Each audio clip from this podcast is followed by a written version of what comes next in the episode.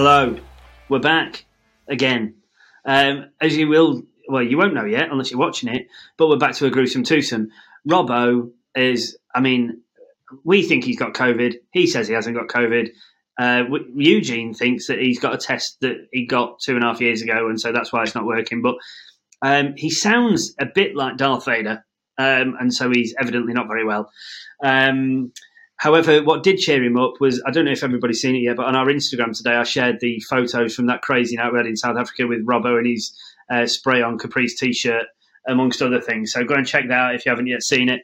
Um, tonight, um, I it's just Eugene and I. Eugene, how are you, mate? Yeah, very good, mate. By the way, COVID test didn't exist two and a half years ago, so uh, I'm just again, you know, factually, you need to be correct. But look, we, we really hope Robbo um, is okay and he is um, he is on the mend. I mean, he very well might have man flu because you know I'm told that once you've had man flu, every woman will understand what it's like um, to give birth. So you know, I'm, I'm told that those two are, are similar are similar um, you know experiences to go through. Yeah, yeah, I can't I couldn't agree more, mate. To be honest, uh, I've had man flu and it is awful. Um, I, I, fully expect to get a serious bout of it when I get back from Spain because it's still 24 degrees here and apparently at home it is miserable. So uh, we shall see. We shall see. Anyway, we've got loads coming up tonight. We've got an unbelievable we interview we've just recorded with uh, Mark Curtin, who's the CEO from the Lord's Taverners. Um, obviously, the three of us um, the extension of Woodstock are, are, incredibly fond of the Tabs. We do a huge amount of work with them. It's an interview that we've been trying to line up for ages, and, and the way Mark talks about the charity and what they do, like please listen to it. It is it, it, by getting involved, and those of you who've already donated three pounds once or twice or more, like it, it will just make you understand the difference that you make, not only to the kids to the charity, but to the families and parents of those kids that actually go through the, these programs. So, um, do give it a listen. Like you, it, it, was just phenomenal just to sit here with him for thirty or forty minutes and listen to him talk about that the way he did. Um, and so passionately, the way he speaks about the taverners is just unbelievable. Especially yeah. considering you know he's had so many high-profile jobs prior to the taverners. He's come into it, and he yeah. speaks so elegantly and, and passionately about the taverners. So absolutely with you, Johnno. One of those ones that's uh, a, one not to miss. Hundred uh, percent. Just loves sport, doesn't he? Like, and I think his background is you know, really interesting because people see CEOs of, you know, big charities or big corporations, or oh, they must have had a privileged upbringing. Well, absolutely not in this case. That it is, it's yeah. just a brilliant listen. So, um, other things we're going to cover off Mankad very quickly. Well, we have our opinions, but we've kind of missed the boat. We're a bit late to the party on that. We were going to discuss it last week, but Robbo was on call, so we couldn't record. Um, we've got a listener um, email. This was in response to something that Huge and Robbo were talking about last on the last episode about ticket pricing, um, which is going to be really interesting. But we're going to wait to um, to discuss that with Robbo and Huge when Robbo's back. However, he did send in a very funny cricketing story, so we will talk about that tonight. Um, ECB contracts we're going to mention. Um, and what's going on with that. There's a lot of confusion, a lot of mixed messaging again from the ECB. Uh, so and I will try and hash that out, see what we make of it uh, and then obviously in Australia versus England in the warm up series. So, and and we're going to announce the cricket draft. So we're doing a T20 fantasy league. That's going to be for the T20 World Cup. We'll be sending a whole bunch of information about that. So we'll be announcing that. So keep in, you know, keep listening if you want to hear exactly how to get involved and what prizes will be available. Yeah. So Eugene told me not five minutes ago that Woodstock will be responsible for supplying the prizes. So um, perfect. Great. See what I did it. there. See what I did there. yeah, exactly. Yeah. So right on we go. So Mankad, um, we have missed about on it. Everybody's kind of had the say. We kind of talked about it offline a little bit. I hate it. Like, and listening to Tailenders and Jimmy talking about it. And this is, I think, where my point of view is with it. At no point, and I'm 39, I'll be 40 in January. You know, we're a similar age. We've both been playing cricket for such a long time, and I think it's maybe it's not a generational thing, but in all the cricket I've ever played, I would never consider doing it. And I would I, I don't feel I've ever been part of a team that would see it as acceptable to do that as a as a dismissal within cricket. I just think it's the lowest of the low. Yeah, and and I think it depends. I 100% agree. I think it's got to do with a demographic and an age thing, or experience, if we want to be politically correct. Um, also, I found out after having these conversations for the past a year, a year and a half of of Mankad or run out as it's now called, as they've changed the rules. I also think it depends on which region of the world you come from, because you know, in in India as an example, it's a perfectly good way to get out at any stage, and they've yeah. been doing it for years and years. Which, which, when it happened to the England woman versus, and, and obviously it was done by the Indian woman, it made no surprise to India, and it was a perfectly legitimate way. However, you know, us being, you know, the, the the, the, sort of the, the people that talk about it and look at it, and we were up in arms. Now, firstly, it's a shit way to end a game because it just sort of petered out. It was like, well, are you really doing that? But at the same stage, you know, India only wanted to win that game. You know, opportunity at Lords to get a win under the belt. Will you do anything? Well, in their case, when you look at you know where they come from and and how how easy it is and how unfrowned upon it is within India, it's a normal dismissal. It's exactly like getting bowled. Actual fact, you don't even have to appeal. You know, it's it's a well-known dismissal in India, where it's not so well known here, which is why it's raised so much you know controversy and so many questions from a lot of people. Yeah, and it, look, that is a that is a debate that will rumble on and on and on and on. And you know, as much as you and I, what's your take on it? You said no, right? You yeah, I'm, no. I'm, a big no. I'm a big no. I just, I just, I, I just see it as underhand um, I my view on that particular dismissal, and I wrote a big piece. I wrote a piece on not a piece, but a load of comments on this. Um, I can't remember it's on Facebook or something, but I'm all about over a period of time. Right, you and I both bat top order batters, right? Um, subconscious, you face a nut over a period of your cricketing life journey you you basically judge line and length on the first probably two yards of release, and then your subconscious takes over, and then you play a shot that you have been kind of pre-worked to play because you you don't watch the ball all the it's impossible, especially at pace. So your natural reactions take over. Same as I think you are you have a, a predetermined um, kind of sense, if you like, of depending on what type of bowler they are based on their run up when you would expect the ball to be delivered and therefore in play. I still think that Charlie Dean was either in or very, very close to being in her ground at that point at which she would have expected Deepti Sharma to release the ball in any normal full paced delivery action. Okay. okay. That, me, suggests that therefore it's not out because she then stops. Charlie Dean looks like she's three yards down the pitch. Well, of course she is because that's what backing up is. And that at any level of cricket, from when you've been seven or whatever, you're taught to back up and back up properly. So by the point that the bowler releases the ball, you should be just in your ground. But as soon as that, then you try and advance down the wicket. You're not looking at the bowler. You have to be looking at your opposite number at the striking end, the the, the batsman batter facing, in order to see, you know, to, to be able to um, adjust and react to what happens once they've made contact with the ball, if they do make contact with the ball, as quickly as possible in order to try and score runs. That's the point of the game. Yeah. yeah. Um, yeah. Look, there's a lot of grey area here. A there huge. Is, there is. I'll, I'll, give you my take on it. Um, I'm with you on it. I don't like it. However, it's becoming so fashionable now. I think about it from my own cricketing point of view. First of all, um, I might be. I, I'm not the quickest between the wickets, right? So you try and gain as much advantage as you can. Not saying that you're cheating, but you might be taking a couple of yards more than you should. Um, given that this has become so fashionable now, instead of having to watch the batsman belting a ball back at me when you're at the other end, as an example, I now have to concentrate on the bowler for a bit longer, which hmm. means, mm. yeah, it means a little more concentration. But from my perspective, look, it's fashionable. So therefore, I'm going to pay a lot more attention. And I think all of our listeners will too, because it's become so fashionable. So just stay in your crease. You know, yeah. if you stay in your crease that second longer, you, there might be more runouts now because you're actually not backing up as far. But look, I think I think I think what it is is it's done now. We've learned our lesson. Well, I hope we've learned our lesson. And if people do get run out, can we not have the conversation about it anymore? Because it's fashionable now and it's a good thing to do if you're out your ground. I'm never going to do it. You're never going to do it. And I think, you know, that's where we'll stand with it.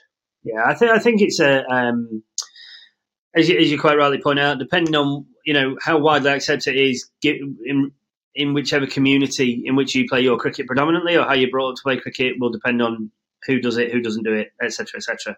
Um, but yeah, we shall move on. Uh, it's not it's not something that we're going to solve between the servers, and even less likely if Robbo was here. So, um, right, um, ECB central contract. Now, are you surprised? Well, what by one more so than any of the others. I would I would okay. say uh, maybe maybe two, maybe two. Um, now, a number of times on this podcast, over I reckon it's got to be eighteen months. I have referenced a conversation with someone who really, really, really, really, really does know about a certain Jofra Archer, right? Whereby the ECB bowled him into the ground when he was injured and basically fucked his elbow. And not okay. summer gone, summer before, I was told explicitly by this person, I don't think he will ever play red ball cricket again, let alone Test cricket for England.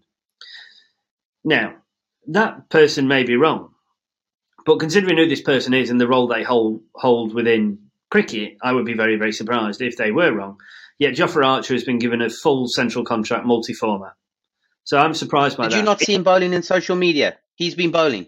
Haven't you seen the, the social media yes. posts that he's been yeah, posting? Yeah. Well, there's a there's a big difference being able to be a T20 franchise player and bowl. You can see someone bowling three three balls in the net in Barbados.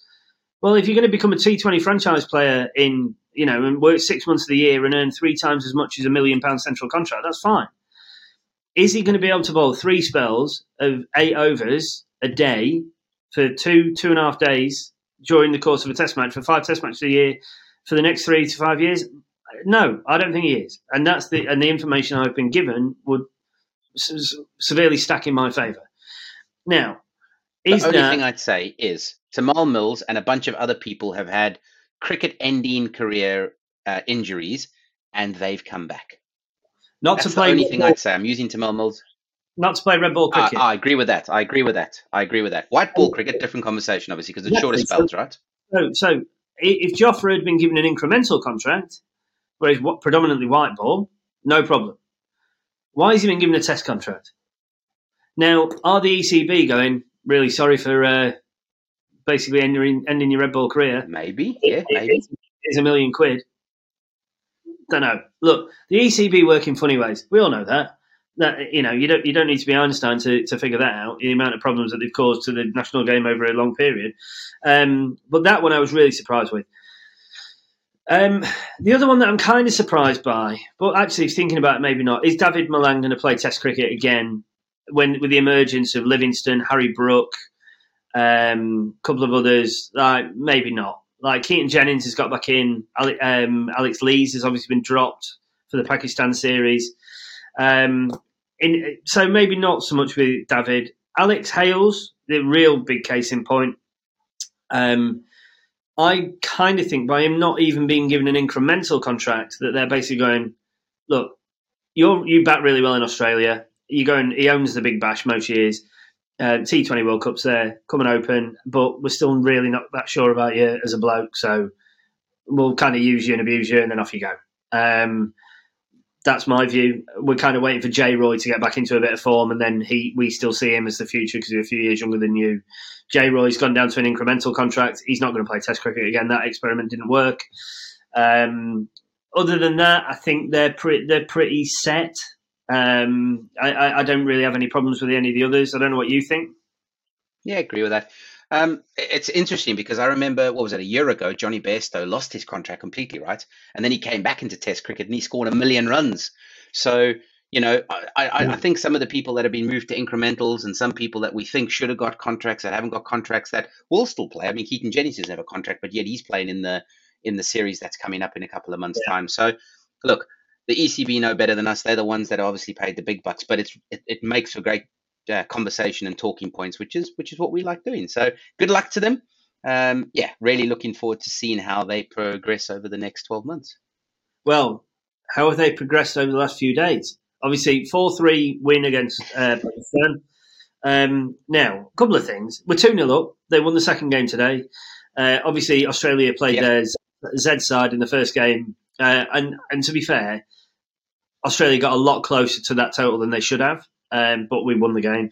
Today, they then bring Cummins, Hazlewood Starc back in, um, and we won by nine runs, I think. So we're 2 0 up, unassailable lead in a three match series, um, which is great. I think it's the, the what you you gave me a stat earlier. Just remind me about that. We've beaten them t- twice since what was it?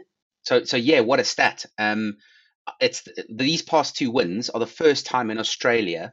Um, I think for the last 13 games. I might be I might be wrong there. I might have misread that on Twitter, but you know, you believe everything you read on the internet. But uh, yeah, it's one of those where it's unbelievable from England to come out just prior to a World Cup and actually start stringing some performances together. Um, I'm gonna I'm gonna raise an unpopular opinion. Should Ben Stokes be in the side? And I, I look, I really like Ben Stokes as a player. I think he adds great value. And look, he, he, he adds two facets, right? Well, three if you look at his fielding today. One, he didn't score many runs in game one. He hasn't scored many runs in game two. He bowled unbelievably well, even though he only bowled two overs. And that six that he saved was just superb. But are there better players in the squad that could be in his place? Unpopular opinion, I know, but I'm going to throw it out there. I I hear this a lot, and I have heard it a lot. There's a lot of this being bandied around. So obviously, I do some commentary for Guerilla Cricket. They've all been talking about it. Um, yeah, I, it's difficult, isn't it? I, I, think that he's such a talismanic player for England, uh, you know, and has been, and you know, people still think back to 2016 and the final and the four balls of number six, Carlos Brathwaite and all that. Mm. Um, I just wonder whether, and this is the, the, weird way that cricket works. I think at all levels you have, um, I think sometimes too much of an allegiance to people based on what you think they can do rather than what they're currently their current performance levels. Doing. And I think that with Ben Stokes having walked away from 50 over cricket, are they actually then going to say, sorry, Ben, we know on your day, and you look at his performances in the IPL and stuff, like he's still an X Factor player. He just hasn't ever really done it in an England shirt. Now, whether that's because the, he's batted at five and six or whatever, you know, he batted three in the first game because obviously got up to a great start, batted four today, I think. I didn't get many. You know, are there going to be over the period of what five, six, seven, eight games or whatever it takes to win a World Cup? Are, is there going to be a day where he wins it for us with a bat? Most probably. Um, is that too much of a risk to take at the moment? Well, he's played twice. He's batted at four twice. He hasn't scored any runs twice, but we won both games against one of the best sides in the world. So, and he bowled today. Got two overs, one for ten off two, decent. His fielding's incredible. So, yeah, it, it's a bit of a like sort your finger and put it in the air, see which way the wind's blowing, kind of thing, isn't it? You know, it, it's it's going to divide opinion. Um, I really like him. Um, I don't know him. Um, um you know, that's not why I say I really like him. I just think he's a good bloke to have around. He's obviously a national test captain. Um, you know what you're going to get from him. Um, and so we'll see. You know, we, we, will be proven right or we will be proven wrong, I guess, as will the selectors. But we'll, we'll, we'll just have to see. And I think that's a great segue to ask a question. So we are launching the cricket draft tonight. We'll publish everything tomorrow morning and we'll give you the link so that you can come and join the Slogging It League. It's a public lead. Question is, would he be in your squad and would he be in your 11? Oh, crikey. Do you know what? I don't. I don't know if he would. I don't know if he would because I think from memory, I, you probably get to pick two all rounders, three all rounders. I don't know on current form whether he would. I think there are better options in out of everybody that's you know it might be listed as an all rounder is going to be in that competition. So um, no, probably not. I think he'd be in my squad. Whether he'd be in my eleven is a different matter. Um, I'd and, probably say. And what we will do next week is we will discuss our 11s at length and why we've put them in. Um, obviously, I think everyone will have Jos Buttler in there. I think everyone in the world, when you have a look at you know how many people would select him. And look, go and have a look at the cricket draft. It's fantastic. It's a great um, portal. Create your own leagues. Invite us into your leagues. Like I said, you know, we want to create as many people or uh, allow as many people to come and join our league so that we can have the banter. Um, during the during this during the cricket uh, World Cup, we will announce who's a top, you know, who's doing well, who the top risers are. We'll come up with a whole bunch of stats. So there'll be shout outs on the pod. Um, so yeah, get involved and, and we'll send you the link. And this, for those who don't know, this is like fantasy football, but for the Cricket World Cup, right? T20 World Cup. That's correct. That is exactly so, it. So what this will mean is I'll probably come last because if it's anything like my previous attempts at fantasy football, I take notice for about three hours and then can't be asked anymore because I've got other things to do. So I will probably we'll keep you focused. We'll keep you focused because we're going to be mentioning it every week on the pod. We're going to keep you focused um, on this, Johnno. Well, there are other challenges that need to be mentioned on the pod, aren't there? Um, Robbo and I are going to do a challenge against each other. Eugene and I are going to. We've both got a peloton, so we're, we're both talking about getting really fit for next year. Um, really fit is relative for me and Eugene. Uh, we're, we're, Peloton challenge that we're going to work out. Um, in the interview you're going to hear later on with um, Mark from the Tabs, um, there is something that's come up whereby, I, and I think we're kind of in it now. Um, I think we are. I think we are. A three-man bike, or maybe two tandem bikes, and a ride 100. Um, yeah, but we'll, we'll, we'll see how that transpires. Um, the other thing that I wanted to talk about with the Australia thing, Matthew Wade. So Matthew Wade yes. basically clotheslined Mark Wood, didn't he? Um, well, it depends to... on who you ask. It depends on who you ask. If it's the English media, he basically gave him the slang dunk perplex, threw him over his shoulder, and WWE'd him into the ground. If you were the Australian media, they had a minor altercation. Classic. Um, is it so? I listened to it. I haven't seen it. I've seen photos of the, the alleged incident and whatever. Um, I mean, I'm more interested in do we think that Joss was right in say, and he's come out afterwards and he's basically said, look, we're in Australia for a month or six weeks. Do we really want to have that hanging over us and the Australians absolutely pommy bashing us for that entire time? I think Josh's box pretty clever there, to be honest. I agree. I agree 100%. You know, it's a warm up game. It doesn't mean much. It's basically getting the players, you know, match fit. Now, I'm gonna again, I'm gonna raise a, I'm gonna raise a question here. When you get bowled, do you have to appeal? So I'm now gonna go. If there is obstruction in the field, why does the fielding team have to appeal?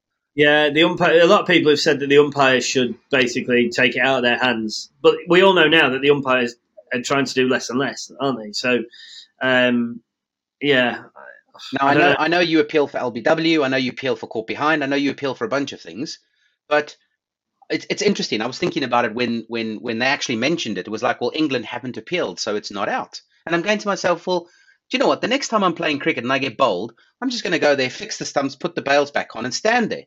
And and if they ask me why I'm standing there, I'm going, well, nobody appealed. And and obviously, I'm hoping we have the 15 second rule, and you know, if you don't appeal and it's 15 seconds, like like in the IPL review, hopefully I'll take 15 seconds to put the bells back on. I'm going to go, well, time's up, lads. I don't know. I, you know, is it just me? I, I, it's an interesting one. But what I mean, I think the obvious argument were people saying, but by celebrating, they're almost kind of celeb appealing, or you know, maybe Stuart Broad's ruined it for everybody. I don't know. Um, what might be really interesting is so one of the first class panel umpires is, is a golfing buddy of mine, a guy called Paul Pollard, who used to play for Nottinghamshire. Um, it might be really interesting to try and engage Polly on something like that and see get his view on it, and then um, maybe get him onto the pod. And then if there are any other kind of you know really rogue umpiring things, you know, you know, like on Sky Sports where they have Dermot Gallagher on like Ref Watch, we could maybe we could yeah. have umpire watch or something like that with Polly. But yeah, I'll I'll I'll, I'll and see.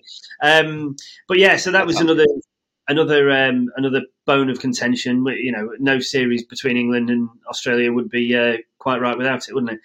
Um, right, we're going to go now into the um, interview with Mark Curtin, the CEO of the Lord's Tabs. Um, it's un- it's unbelievable. Um, you know, obviously, Eugene and I uh, and Robbo as well, very close to the Tabs. Um, just, just listen to it. It's brilliant. Listen to him. Listen to how he talks. Listen to the difference that it makes. Listen to how you personally can make a difference to the t- not only the tabs of the charity, but what they do, like and the amount of money that they channel. All of their money is channeled into these programs, uh, and it, and it's phenomenal. When we come back, we'll listen to a funny Jonny Bairstow story from one of our listeners. Uh, we'll talk a little bit more about the tabs, and then we'll wrap up. We have mentioned that this was coming uh, tonight. We have an an esteemed guest. A, a, a truly wonderful man, uh, other than the fact he's a gunner. Um, you know, everybody has their vices and everyone's got their problems, I guess. But um, a, a, great friend to me, a great friend to Eugene, uh, a great friend to the pod. Um, the CEO of the, the charity that we support, the Lord's Taverners, Mr. Mark Curtin. How are you, mate? I'm very good, mate. Thank you for that very, uh, very nice, warm welcome. I'll, um, I'll pay you later. well, I did. I did say to you off air I was going to get the you know the, the slight Gunners thing in, but you know, as I say, everybody's got their yeah. their own. I'm I'm sitting here smug and top of the league, mate. So that's all I'm going to say about that. Well, all right. We, yeah, I, have got nothing other than United beating you three one, but yeah, other than that, you know, um, yeah, Eh, I'm not sure it'll last. Uh, Mr. Haaland might have something to say about it between now and uh, May, but we, we, we shall, you're only as good as your last game, right? Um, so we'll get straight into it. Um, obviously, Eugene and I will, will share the questions over the course of the next half an hour or so. Um, obviously, I've been to, well, we've both been to a lot of events with you and heard you, heard you talk very kind of fluently and eloquently about the tabs and your own background and stuff. Um, just give the listeners a real kind of brief overview, I guess, of who who is Mark Curtin, what do you currently do, and where, where does your love of cricket come from? Yeah, um, thanks. Yeah, I'm. Um, so I, without giving you the whole sort of you know Eamonn Andrews or Michael Aspel Red Book aspect of it, my I my whole life has been about sport. You know, I come from pretty pretty humble beginnings, um, fairly working class family. My dad was a was once a, a homeless Irish immigrant that came to the UK in the fifties with, with literally nothing and lived in a train carriage for a little while until he could find work and stuff. And my mum, very much from a you know working class family that none of them went to university or, or anything like that. So for for us growing up, we were okay. We weren't really poor or anything, but we also weren't really really privileged. Um, but sport was massive in our family. It was really big, and especially for me. Um, I also, you know, I wasn't particularly gifted academically. Well, actually, that's an understatement. I wasn't gifted academically or anything like that. I did. I didn't do very well at school, but but sport was always the thing that gave me gave me a sense of belonging. All my friends, all the skills and characteristics and things that I learned. You know, resilience and teamwork and communication and determination. So I, I just I value sport so much. It did so much for me. It it took me to be the first person in my family actually off to university. Uh, it took me to go and um, I, I, went and worked and lived in the states coaching soccer, as they call it out there, um, and and not just football, which was my my first love, I guess. Um, and as you mentioned before, the connection with Arsenal, but but lots of sports, and and cricket was was one of them. And my first, I'm 45, so my first real cricket memories were probably the Ashes 86 87 tour where we won, which ended up being the last time we won out there for a long, long time.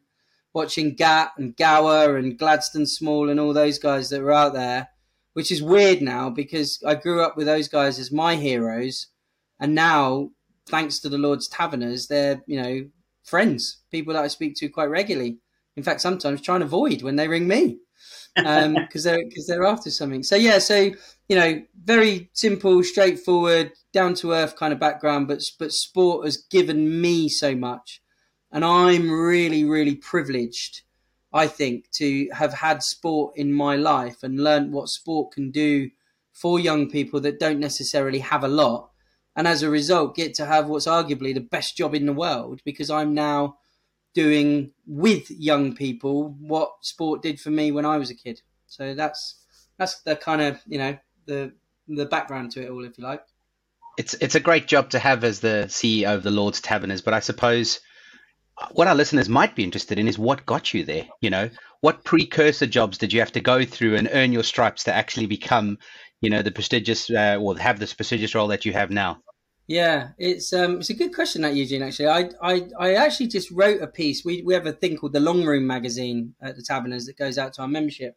I just wrote a piece for the next issue at the weekend, and in it, one of the things I said was, I used to think people like me from my background, don't get to become the chief exec of an organisation like Lord's Taverners um, because it's so prestigious and, and, and so on. But the answer to your question is I, you know, first of all, having played a bit of football, almost made it professionally. I wasn't very good. Um, so that didn't work out. But I got into coaching really young. Um, and I loved working and leading other people, leading, you know, in that, at that stage, it was my peers or younger kids slightly younger than me. Took me out to America, two years, two amazing years in the States. Did a sports studies degree, um, and then got when I came back to the UK in my early twenties. I worked in various different organisations that that what we know now as the sport for social development sector.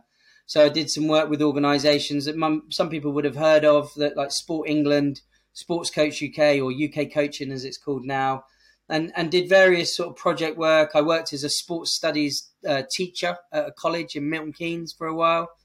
Um, but then my, the real big career opportunity for me came around about 2007. I was in my late 20s and I went to work for a charity called Greenhouse Sports. And there was a guy there called Michael de Giorgio, who even to this day, Mike has been in my personal, in, sorry, in my private life, m- my father figure. What like, it's just the most amazing guy. Founded this charity that used multiple sports. It, Greenhouse, funny enough, just recently has started venturing into cricket, but table tennis, basketball, football, swimming, lots of work with young people with disabilities.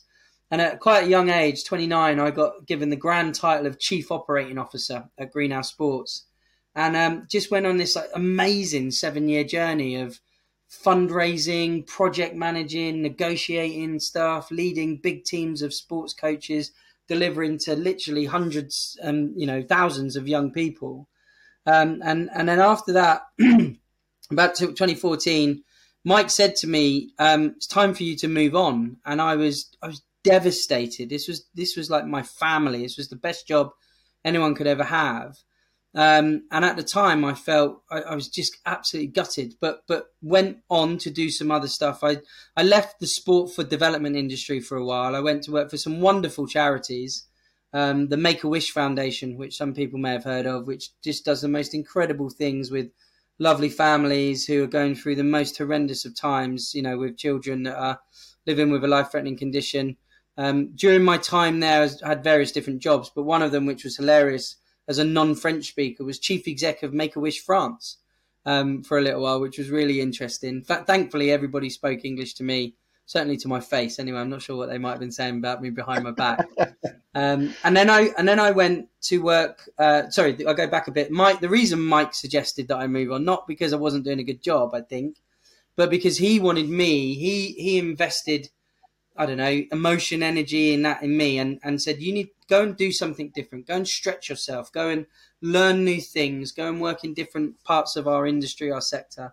And and when I had jobs like the one at Make a Wish or, or, or others, you know, I, I, I, learned a lot and did other things. And I and I, I became, if you like, my I carved this career in the charity sector. So it was great because you're always working for an organization that's got a social purpose it's always about other people, the people that you're existing to serve or to work with or to help or support, depending on what your cause is.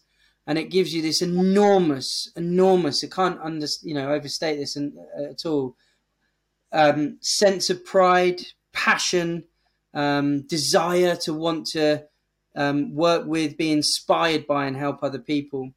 Um, and then in 2019, I got a call from Mike to say that a friend of his who I knew fairly well from the days at Greenhouse, who was a trustee there, his son had passed away.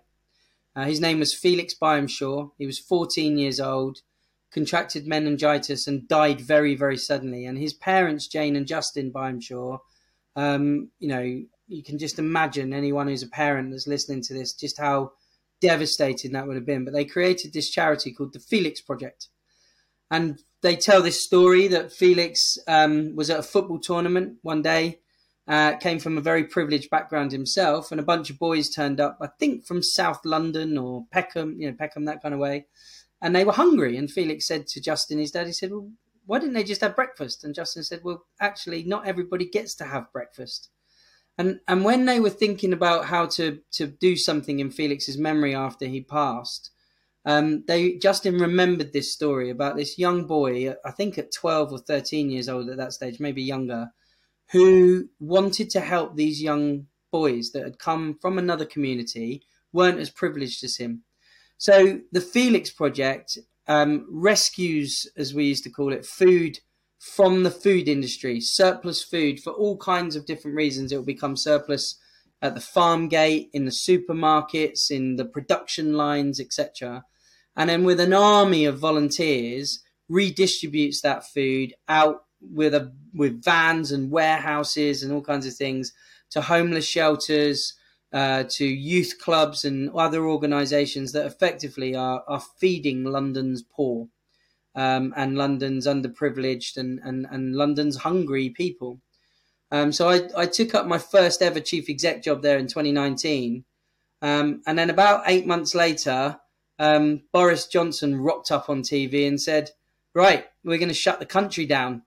Um, and all these people that had the lifeline of support from youth clubs and homeless shelters and you know pensioners lunch clubs and so on found that their food sources were taken away from them. So we went through, and I won't bore your listeners with all the details, but basically over the next two years, we went through this incredible, amazing um, journey where everybody just forgot about their job title and their roles. And my job as chief exec was just to just to get everybody doing whatever it took to feed literally millions of meals to hundreds of thousands of people when the world had locked down.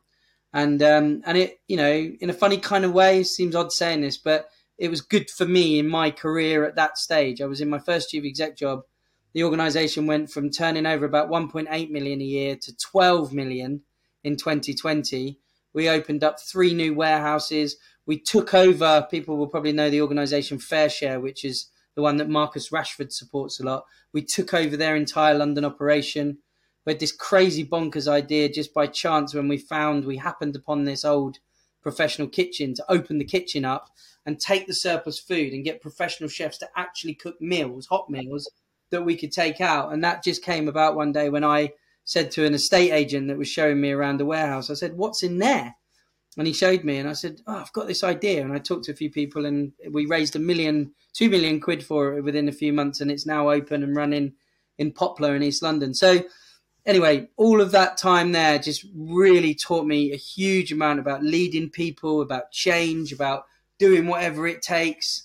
Um, and then uh, early last year, in early 2021, I got the call from the recruitment agent saying, um, "Do you fancy getting back into the sport for development sector?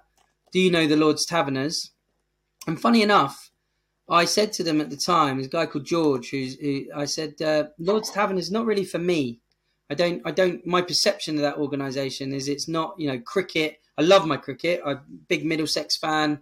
Um, go to Lords, even Uxbridge. You know, watch, watch the games, etc. A lot. Watch a lot of England um, uh, cricket in in all forms. But I didn't feel because of you know my background and where I come from, as I said, that someone like me would become the chief exec of an organisation like Lords Taverners. Cut a long story short, a few people changed my mind. One person I should mention on here actually, because he's a massive taverner. It's a guy called Pete Ackerley, who I've known for a long, long time. Used to work at the England and Wales Cricket Board, and Pete and I had a chat on the phone. He said, "Come on, mate, come and come and make a difference. Come back to the sport for development sector." So that was, yeah, you know, that was my kind of journey, if you like, amongst many other things that I did. But I, um, I worked in sport, did some other things for a while, and then kind of got this call that brought me back here. And uh, yeah, 12, 13 months in now. You know, I um, haven't looked back at all. It's been just incredible, amazing, amazing job. Well, we're, we're very, very lucky to have you. Um, I obviously, you and I speak regularly about a number of different things, tabs related, and um, ways in which we can work together and it, strengthen the Woodstock and tabs relationship and what have you. Some of which we'll come on to later. Um, in terms of, you, I know you briefly touched on, you know, your, your, you know, family situation with your dad coming in and, and what have you. Um, Yeah.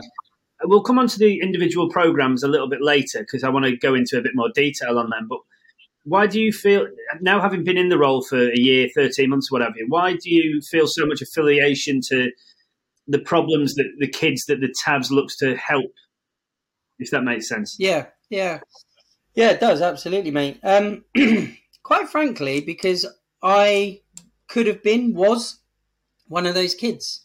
We have a we have an amazing program which which might talk about in a bit in a bit uh, at the Taverners amongst many called Wickets, and Wickets is a program where we work with county cricket boards and cricket foundations around the country, and we put a development officer into a community.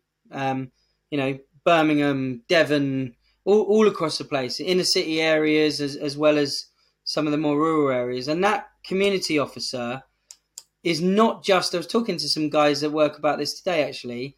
Yes, they're a cricket coach, and cricket is the thing that binds and brings all the kids and the families together. But actually, those our development officers are the superstars of the Lord's Taverners. They are the unsung heroes.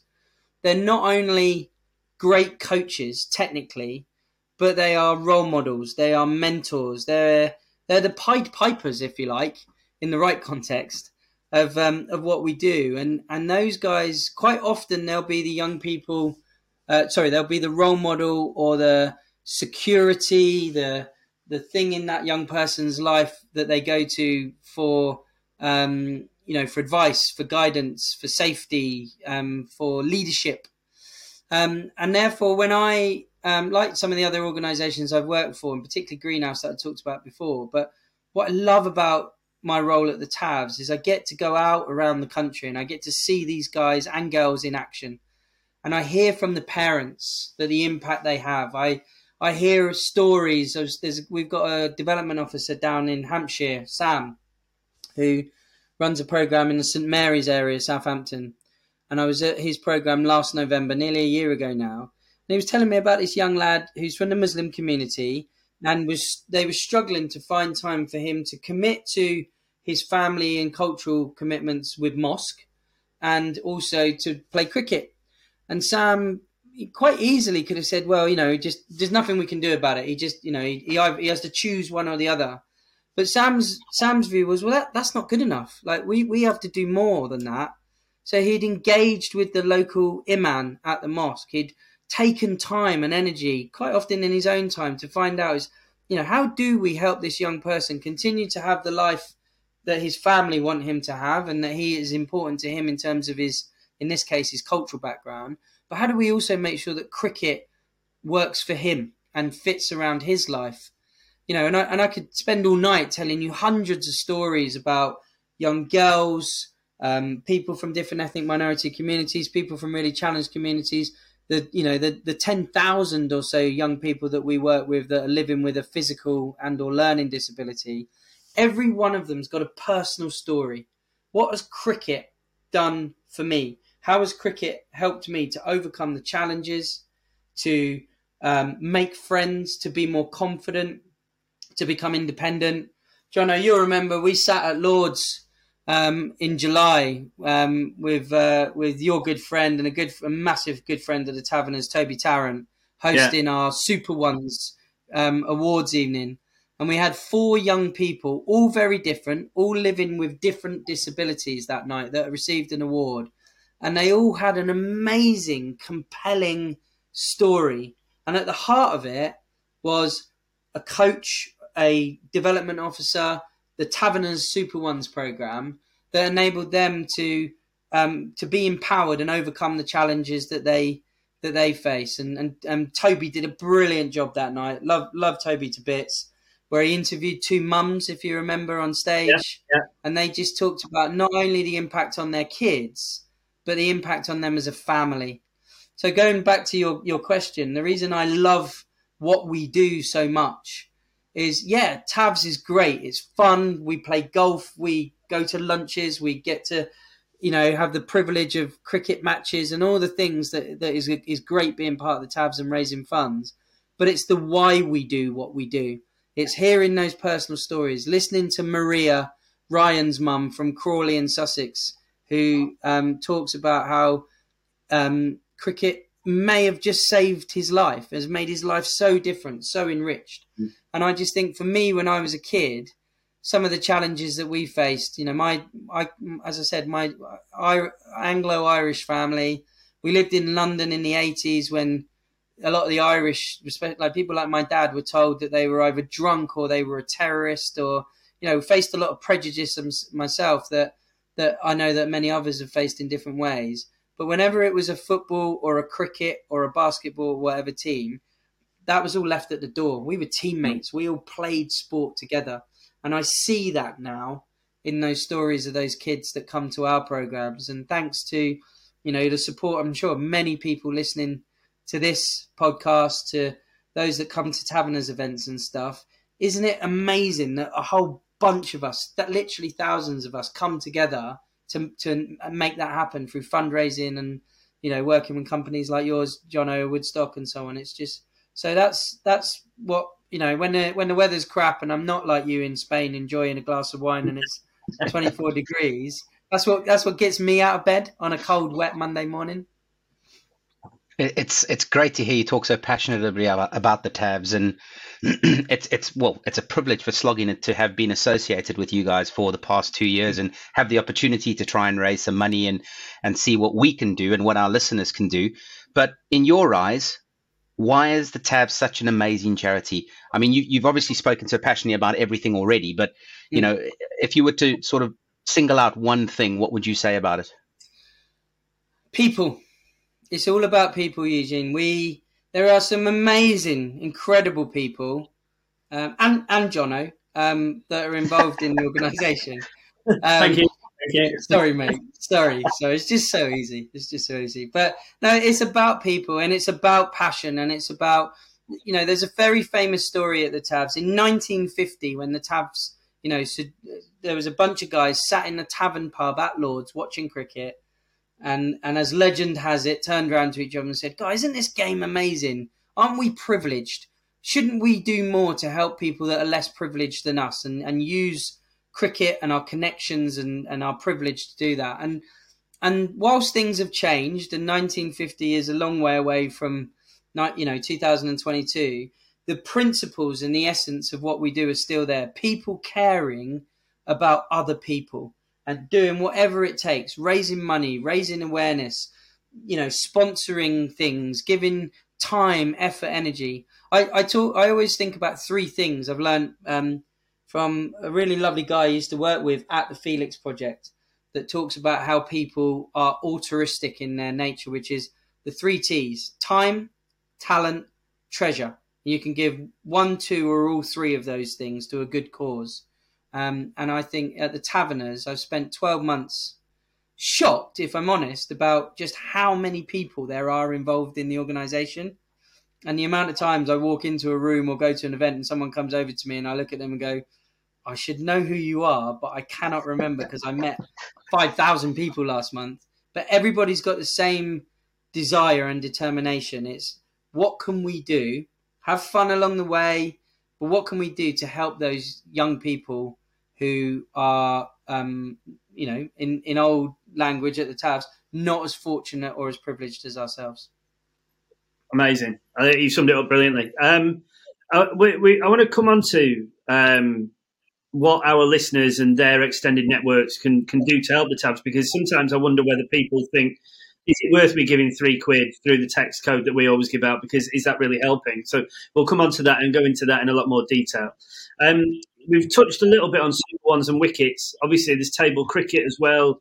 Um, can you just talk, you know, about the differences between the three, what the three are, how they help three different sections of society, you know, they're, they're, I would say there yeah. are probably three showcase programs. I don't know if you'd agree. Yeah, yeah, absolutely. Yeah, they're what we call our core programs. We've we've got a sports kit program as well, and I know we, we'll talk about that in a moment. But the community programs, we've just, and I'm not going to bore everybody. When I came in last year, the board asked me to to, re, to lead the re, uh, re-strategizing at the charity. The charity's done lots of things that we're very proud of over the last 72 years that have all been quite different. You know, it's been synonymous with things like minibuses and sensory rooms and wheelchairs for basketball and so on. But through a big long process we went through with lots of members this this winter uh, or this last 12 months we decided to where to focus where we're most impactful.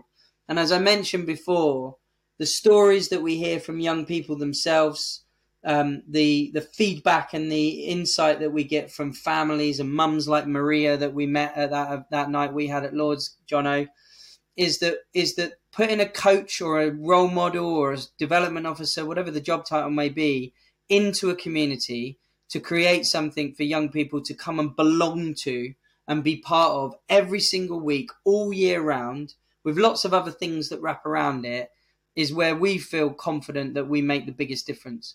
So, to answer your question about the difference between them, um, let's start with Wickets. So, Wickets is effectively a community coach stroke development officer building a program in a community where we've partnered with all kinds of different organizations cricket foundations county boards those you know cricket fans will understand some of the structures around the game. And that person is deployed out in the local community to identify what the issues are. So we've got katie that works down in devon. One of the things that's a big issue down in that area for young people is um, obesity and sugar and education around diet and nutrition. Um, and so she does a lot of work, not only with the cricket program, but she works with other agencies and organisations to bring them to where the kids come to play cricket and to do educational programs and mentoring and, and so on. You take another Wickets program in a completely different part of the country, and I think this is the beauty with the Wickets program is that cricket is the is the carrot, if you like, and then we build a bespoke approach around it. We work in Luton, where we've got a huge Wickets program, where we've got a multitude of different issues that we're addressing. We've got young people who uh, who are Afghanistani refugees. We've got people from the Pakistani and the Indian community, from the Caribbean community, from the kind of working white class community coming together, social cohesion, overcoming those barriers. You know, we all know that the spotlight has been on cricket for the wrong reasons a lot in the last 12 to 24 months with everything that's happened at Yorkshire and other other areas of the game. But we know that the game is and can be and is really inclusive. And these programs are by design put in these communities to overcome those barriers and to get people to talk to each other. We've got loads of great, amazing video footage and content of young people from different communities asking, you know, somebody about their culture or their background or their beliefs or their religion. And they do that because they've come together to learn about each other. So wickets, you know, lots of different examples. We do stuff with the police, we do stuff with the forces around team building and so on. Um, sorry, somebody ringing my doorbell. Um, and and the wickets program is very much in the community outside of school time, doing that. Super Ones is is similar in structure, but it's specifically designed to create an environment where people with learning and or physical disabilities can come along, play cricket, softball cricket in the sports hall in the winter, uh, and then and then obviously outdoors in the summer. Um, but we create an environment where young people with a disability are able to play and enjoy the game that they might not get access to because of their challenges of um, taking on a disability in in other settings. And essentially, you know, the, the coaches and the development officers are, are, are specifically and highly trained we work really closely with lots of agencies. One of the really exciting things that we're doing this year on our Super Ones program um, is a, key outcome is to help young people, or empower is the word we use, young people to live a more independent life. One of the fears that you have if you're a parent of a young person with a disability is is that when they reach adulthood, can they live independently? And, and what we're doing is looking at one of the ways to do that is to is to help them prepare for employment. And we've got this really exciting project emerging this year where we're going to do some CV building that then leads to interviews, that then leads to stewarding on a match day in the county cricket structure around the country at the games. And that is a journey that those kids will go on over months and months. It's it's an aspect of Super Ones. Cricket starts with cricket when they come together and play, and then once they're in the program, there's lots of other enriching things, including that that we'll do with them. Table cricket is also specifically focused on young people with disabilities.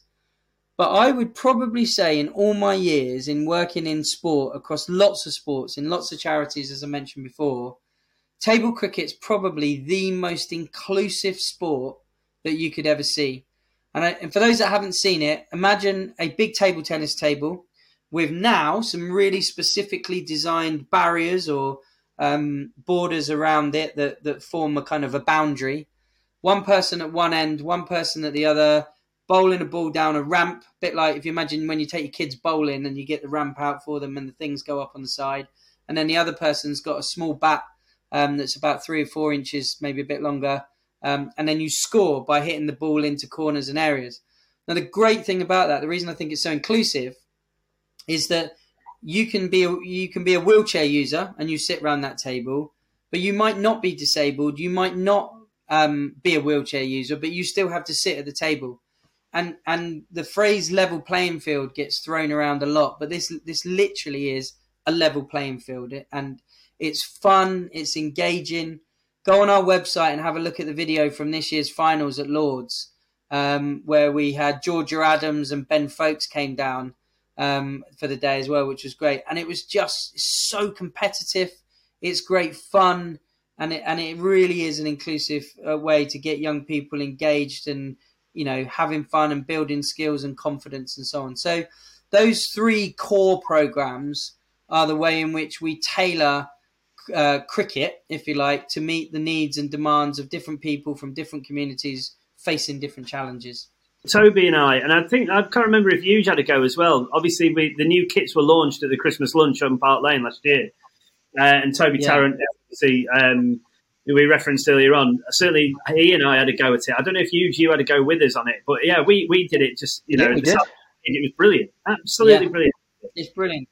Anyone, you know, almost anyone can play table cricket, and it, and it's a real leveler. And one of my best memories from this year was when we were at Lords when the national finals won. So the, the reason we got a national finals is is we run a national competition structure, and there are regional finals. The guys in Yorkshire and Lincolnshire and that end up playing at Headingley. Uh, the, you know, Edgbaston. We use Stoke Mandeville with our, uh, you know the birthplace of the Paralympics, and the teams go through this competition, get to the final. And I remember this year at the finals, as I said, it was it was about a week after Foakes had had that Sunday morning with Joe Root when he got his 10,000 runs against New Zealand at Lords. And he came along, there was a bit of a media circus there because Ben Foakes was, had arrived. And these kids were literally showing Ben Foakes how to play and, and beating him at the game. You know, really? Georgia Adams was there as well, who, you know, one of the women's uh, professional players.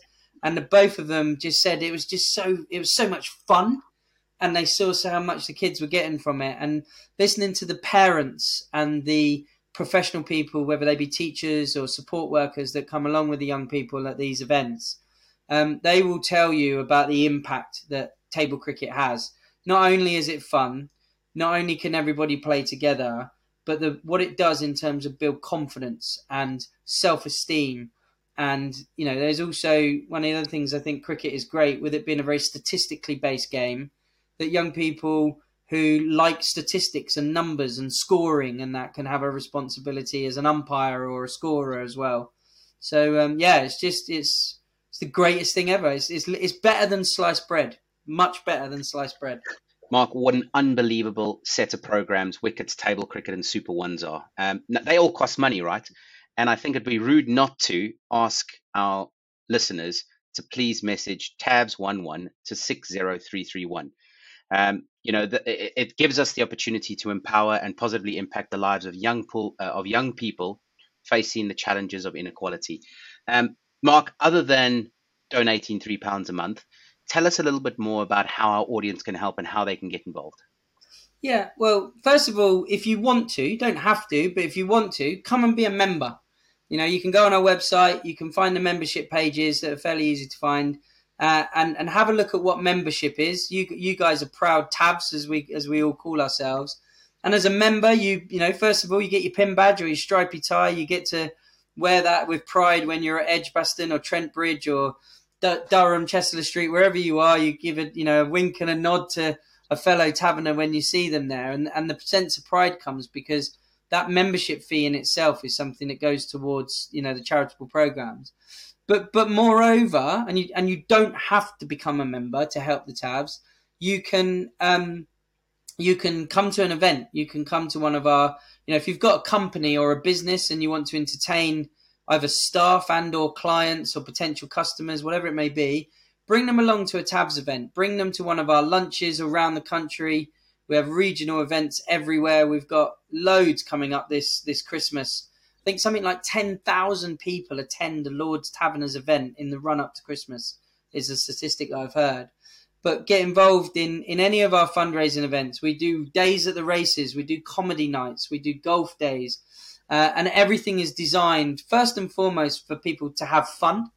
Um, one of the great things we we three weren't we were talking just before we started recording about you know, last week, at, a couple of weeks ago at Lords, we had a, a tribute to Sir Michael Parkinson, who was the uh, president of the Taverners once and has done loads of things over the years. And in that tribute event, there was the great, you know, and the good of the celebrity world all sitting there at the table having a drink. If you're that way inclined and you want to come along and rub shoulders with, you know, the Chris Tarrants and the um, Michael Parkinsons and the Gats and the Gowers and the Gladstone Smalls and the um, you know, Chris Cowdrey's of this world, come and do it at a Tabs event. They'll sit and talk to you all day long about their passion for cricket, passion for the game, passion for what we do.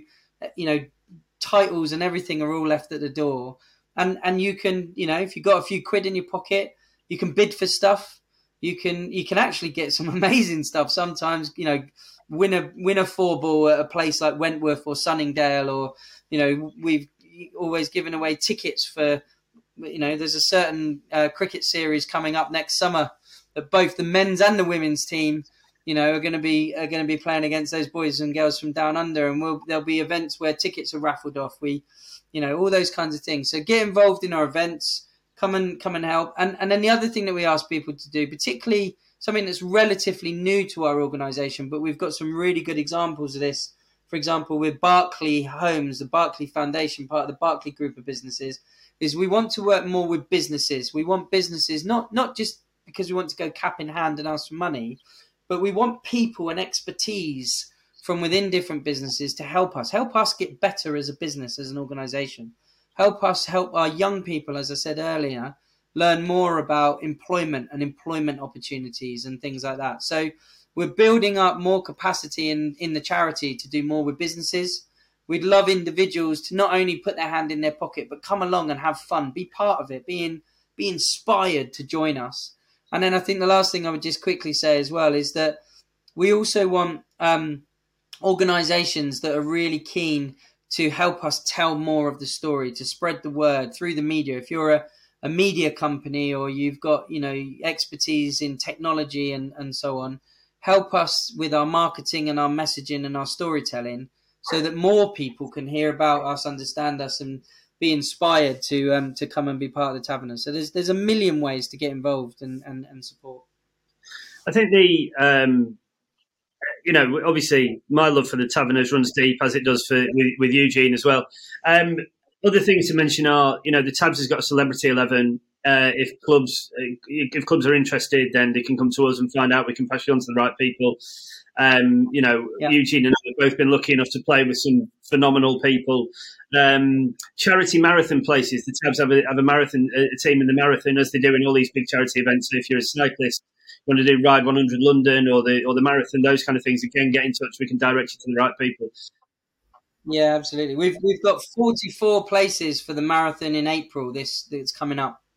So wow. get in touch with the team and. Um, you know those those they're called golden tickets that the that London Marathon give away, uh, and that's you know they are literally like gold dust. Um, the charity places. So come and be part of of Team Tabs. We're lucky this year. There are two London marathons this year because the one in October and, one in April. In well, in our financial year. And actually, just two weeks ago, when the, the, the marathon was on, we had 33 people, raised about £70,000 for us. And afterwards, at the uh, hotel near the finish, we all got together and had a big party afterwards and, and drinks and thanked everybody. So it's not just about doing an event or taking part in something, but it's about being part of the team. You know, we have this kind of hashtag Team Tabs approach, and we welcome people into the, the organisation to do those sort to take on those challenges you just listed, Johnno. I'd love to know how much it'll cost us to get Johnno to run the marathon. Um, I'm, I'm, sure we can we can start something to get Johnno to run it and right. and actually you know show us um, how to do. no, you know, you, I, will let you into a little secret. So Johnno and I played golf together in a Tabs Day at Denham a couple of months ago, and um, as you do when you you know get to a certain age and other busy things in life take over, like you know having a, a baby in the house and all that. We are both stood there talking uh, this is how much times have changed, right? So Johnno and I stood there talking about diets and losing weight and waistlines, and and I said, why don't why don't we do the marathon together? That would be a good idea, wouldn't it? And um, I've watched Johnno play cricket a few times, and I tell you what, when I mentioned that on the gun, we're about the fifth hole, I think. I'd never seen somebody move so quickly. Like, that was the quickest single that Johnno had ever knocked. He was gone, and uh, yeah, but I'll get him out there. I will get you out there, Johnny. Well, what know, honestly, something that I've always wanted to do is the, the ride 100 in London. So I would commit to that. I'm not sure. I'm not sure my legs have got 26.2 miles. Me and you on a tandem. Perfect. There you go. That'd be amazing. Yeah. yeah. Now that I'm up for that, I'm I sign me up. I'm in. And if you can get a three man, yeah. you can see you can see Eugene's peloton in the background. We could even get you if we can get a three man. We're all yeah we only have I'm to do definitely up for that. Um, the the other things that I wanted to um, mention just about Parky's thing. I gutted that I couldn't be there. I've been, I've had the pleasure of meeting him twice, playing for his select eleven twice. Just what a man! Uh, the, the most phenomenal things that I've, the most phenomenal thing I think that the Tabs have ever done. They managed to get Michael Bublé defrosted a month early so he could he recorded, he recorded, a personal message, didn't he? Um, but apparently he got a bit choked up because I mean, obviously Parky launched Bublé's career in the UK, and they were yeah. you know great friends. There was there were we had an amazing range of personal tributes that day. Some in the room, so Rob Brydon, Jamie Cullum, who is another person that said on the day that that Parky literally, you know, made his uh, got his career started by giving the opportunity that he did on on Parkinson um, and Jamie performed on the day three three incredible songs. And then we had video tributes, yep, from Michael Bublé, from Sir Paul McCartney, from De- James Judy, Judi Dench, um, the man that we all call El Presidente at, at, the Tabs, Mr. Gower, who was uh, working abroad uh, in Pakistan, obviously because England were out there um, for the T20 series, and um, all paid amazing video tributes, as did many others. And and I think that that's a great example. We've got you know lots of other very famous faces that people will know um, who have done so much and given so much um, to the to the taverners. And, and what we see at our events are those people that they've also helped in their professional world. In Parky's case, obviously in broadcasting and chat show hosting, um, and, and, before that, journalism, which is something that I learned quite a lot about by uh, talking to Sir Michael's son Mike. Um, and and people are really um, you know want to come back and help and give. I I'm sure you won't mind me saying I, I phoned Rob Brydon at the risk of name dropping a couple of days after the event to thank Rob for coming to the event and and and doing what he did on the day, which was hilarious, funny. Um, along with um, with Barry Humphries of, of Dame, Dame Edna uh, fame, and Rob and I chatted on the phone for ages, and Rob was just so gushing and glowing, if you like, in his praise of Parky and what Parky had done, and and that's the great thing about the tabs is that the people that are involved in it are just the people that want to help others and, and give and support and it's you know that's in our dna at the organization yeah i think it's in it's in it's certainly in my dna now it, it has been for a few years certainly you know in eugene's in the in the podcasts um, you know we love we love the um, love the charity daily and we'll continue to do as much as we can. This year, obviously, Woodstock, of, of which I'm obviously involved is my business, um, we do quite a lot with the tabs. Do you want to just talk about the Disability Cricketer of the Year award that we run together? I've done for the last two years, Mark. Yeah, brilliant. I mean, first of all, you know, genuinely, I know we, we have a nice sort of bantery, jokey relationship, but I I am really proud to become friends with you, Johnno. What what you guys do at Woodstock to support the tabs and, and also, you know, through slogging it through this podcast is, is amazing. So thank you to you guys, to you, Eugene, to, you know, everyone that's involved and all those people that listen in um, and, and support the tabs. And one of the things that we've been doing with Woodstock for some time um, is building up a partnership. We've had lots of conversations, whether it be on the golf course or, um, you know, around a table with a glass of something nice um, um, about how we can do more to work together in the way that I was explaining that lots of businesses can help us. And a, and a great way to celebrate, if you like, the work that young people living with a disability do is the Lord's Taverners sponsors the um, Disability Cricketer of the Year that the cricket writers give out. So Jonny Bairstow won the um, the Cricket Cricketer of the Year award the other week, um, but the disability cricketer of the year was an amazing young man, Josh Price, who um, who's just had the most incredible recent times, really, um, as as a cricketer playing for the England disability side. Um, and Josh is a PE teacher himself as well. Go and again have a look on our our website. You'll see an incredible video about him and what he's done and what he's achieved, and how he, through determination, resilience, etc., etc., overcomes the you know the challenges that he faces. Just just so inspiring. And and as part of our partnership with you guys, John, are you then sponsor the winner of, in this case, Josh of the Disability Cricketer of the Year um, for the year that follows, which which is really important because you know we all know that the cost of of um, playing top level cricket and the equipment that's required at the top of the game as Josh plays isn't isn't cheap. um, and that you know, and that what you're doing with us and the conversations we've been having, not just in terms of sponsoring a player like Josh, but also ways in which we can make the game um, even more accessible for people who might not be able to afford a you know a bespoke um, you know bat that's made for them or clothing equipment etc and i'm really excited about the things that we've been talking about that we're going to be doing together johnno with the taverners and woodstock where we're looking at how do we help more young people who are really passionate and want to play the game end up with a really good bat and helmet and gloves and pads and other kit and equipment um, that isn't stuff that's you know in that sweaty horrible old bag in the back of the club that has been left there for years and they get given and everyone else has got the shiny new stuff let's let's get everybody playing on a level playing field in terms of their kit and equipment as well and that's something that you know our two organisations have committed to try to find a way to doing over the coming coming months and years.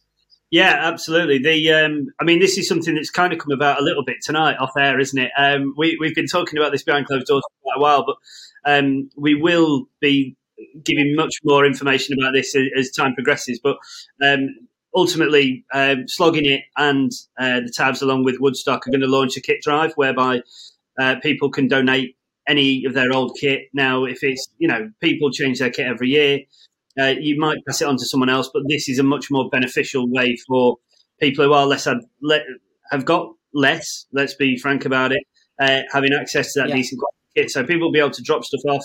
And then, um, as a thank you for that, through Woodstock, we will organise um, something nice as a, as a thank you. So whether that turns into a, a discount on any new stuff that you might want to purchase or whatever, uh, basically, we're trying to make the cricket industry a little bit more circular. Let's try and support people who aren't as um, lucky as, as, as a lot of us, um, uh, because that makes the world a better place. Um, Mark, yeah, an- well, bravo! Hats off to you guys as well for doing that. That's fantastic, and we're looking forward to working with you on that. Uh, Mark, it, from certainly from me, um, it's been an absolute pleasure. I know the same from Eugene. Thank you for coming on, so, talking so eloquently um, so passionately about you know the charity that we all love. Uh, you more than us two, I, I guess, because you have to, but we do both love it a lot, as you know. Um, it's been an absolute pleasure to to have you on with us, and yeah, let's. Um, well, I'm hoping hundreds of thousands are going to start flooding in over the next couple of weeks as people start listening to this. So, uh, fingers crossed. But thank you so much for being with us. I'll set your your listeners set them the challenge of cra- crash our website if, you, if you, can, and uh, and we'll be we'll be happy about that. But no, look, as I said before, thank you guys. You know, you got, I've got to know you guys over the last year or so. We've we've had we have a lot of fun along the way, and you know, emphasize that message that getting involved with the taverners isn't a chore. We don't just ask you to just put your hand in your pocket and give, although that is that is nice. But come and be part of it. Come and be come and get involved, like you guys do. Um, so massive personal thanks from me, the staff, the trustees, and the other members, but actually more importantly, from the young people and their families, those mums, dads, aunties, uncles, and, and all those participants who who we work with. Um, they, you know, they are very thankful and grateful for organisations like Woodstock or you know um, platforms like Slogging It and, and the listeners for for helping, supporting, telling our stories, telling our message. So massive thanks to to everybody um, for for all that you do to support us. And um, yeah, just can't can't thank you enough for that. And um, and looking forward to doing lots more as we go forward. Long may it continue. Thanks, mate. Thanks, Mark. Thank you. Cheers, guys. Cheers. Well, huge. Um, I mean, we talked it up before uh, before listening to that, but I mean, what what a guy, what a charity. Um, I, I think it just it, it, made me it re-justified to me why we're so close to that charity and, and the benefits for us personally, but just why why we love it so much. I don't think we bigged up bigged up it enough. It you know, I have to say it's one of the most enjoyable. I'm not saying that you know any of the last I don't know 50 or 60 that we've done already were any better or worse, but this one really it really hits the spot because it helps young people that, are, that from that come from a disadvantaged background, and I think that's massively important. You know, I know when we started doing the podcast all the way back two years ago, we we were talking about you know maybe looking at doing and having a bit of a fun and a bit of chat, and then you know you thankfully got the tabs involved. And I remember our first um, our first guest in Toby Tarrant, how we you know, uh, elevated his career and got him into, you know, hosting another cricket podcast. And, you know, it's, it's great that he's gone on and, and done so well um, in his career since he was on here. But, you know, the way he spoke about the Taverners too, I remember listening to it as you, I think I listened to a number of the episodes back to see how far we've come. But I, I don't think we could speak more highly about Mark specifically and, mm. and what a great job he does for the Lord Taverners. Yeah, I mean, we, we get look, we're, we're very lucky. We get to see the the nice sides of it, and and, and something that Mark's said really struck with me. Like anybody listening to this, like you know, whether you like ex cricketers, like you know, I, I'm I'm we I have these really weird times where like I'll get a text from David Gower or Mike Gatting, who, who I now am lucky enough to call friends. Like you know, we go and socialise with them at these events, like, and, and it's weird when those people you've grown up with as heroes know your name and actually approach you to have a conversation rather than you know just trying to hang around and say hello and stuff. Um, what Mark says about them always being fun, like there's like golf days, there's events, like you know all these dinners and stuff. Like it, you get to rub shoulders with some of the most phenomenal people. Um, it really is such an amazing charity. Um, what they do, if you want to go and play in a golf day or whatever, like just get in touch. We can give you all the information. If you want to come with us, like we we take tables at stuff. Um, you know, let, let come and be part of slogging it tables at Tabs events and see what it's all about. Loads of fun. Um, you get to meet some really cool people. You get to have a beer. You get to eat some really nice food. Like you know, we'll go to the balloon debate in, in December. We'll take a table at that where it's you get to eat dinner in the long room at Lords. Like how many people can say they've done that? Like there's so many amazing things. So, um, but yeah, so that that's just just please it, just consider getting involved. Come through us. Uh, come with us. Like you know, it, it's just a, a phenomenal thing. Um, before we finish, huge. Um, we had this we had this email in as a reference earlier about the, the ticket pricing thing that I know I, I sit on one side of the fence. You and Robbo disagreed with me, and then naturally, um, yeah, we this, well, yeah, obviously. Um, and then th- this listener uh, disagrees with you and agrees with me, which is perfect. But we'll talk about that when Robbo's back. it's only fair.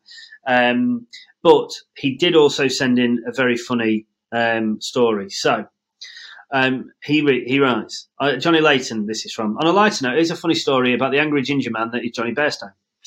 In 2021, I was invited to Headingley for day three of the England India Test match. The day included all you can drink, and boy, did we take advantage of that. As we were leaving, some hour, an hour or so after the end of play, a black Land Rover Defender pulled up on the pavement outside the gates of the ground.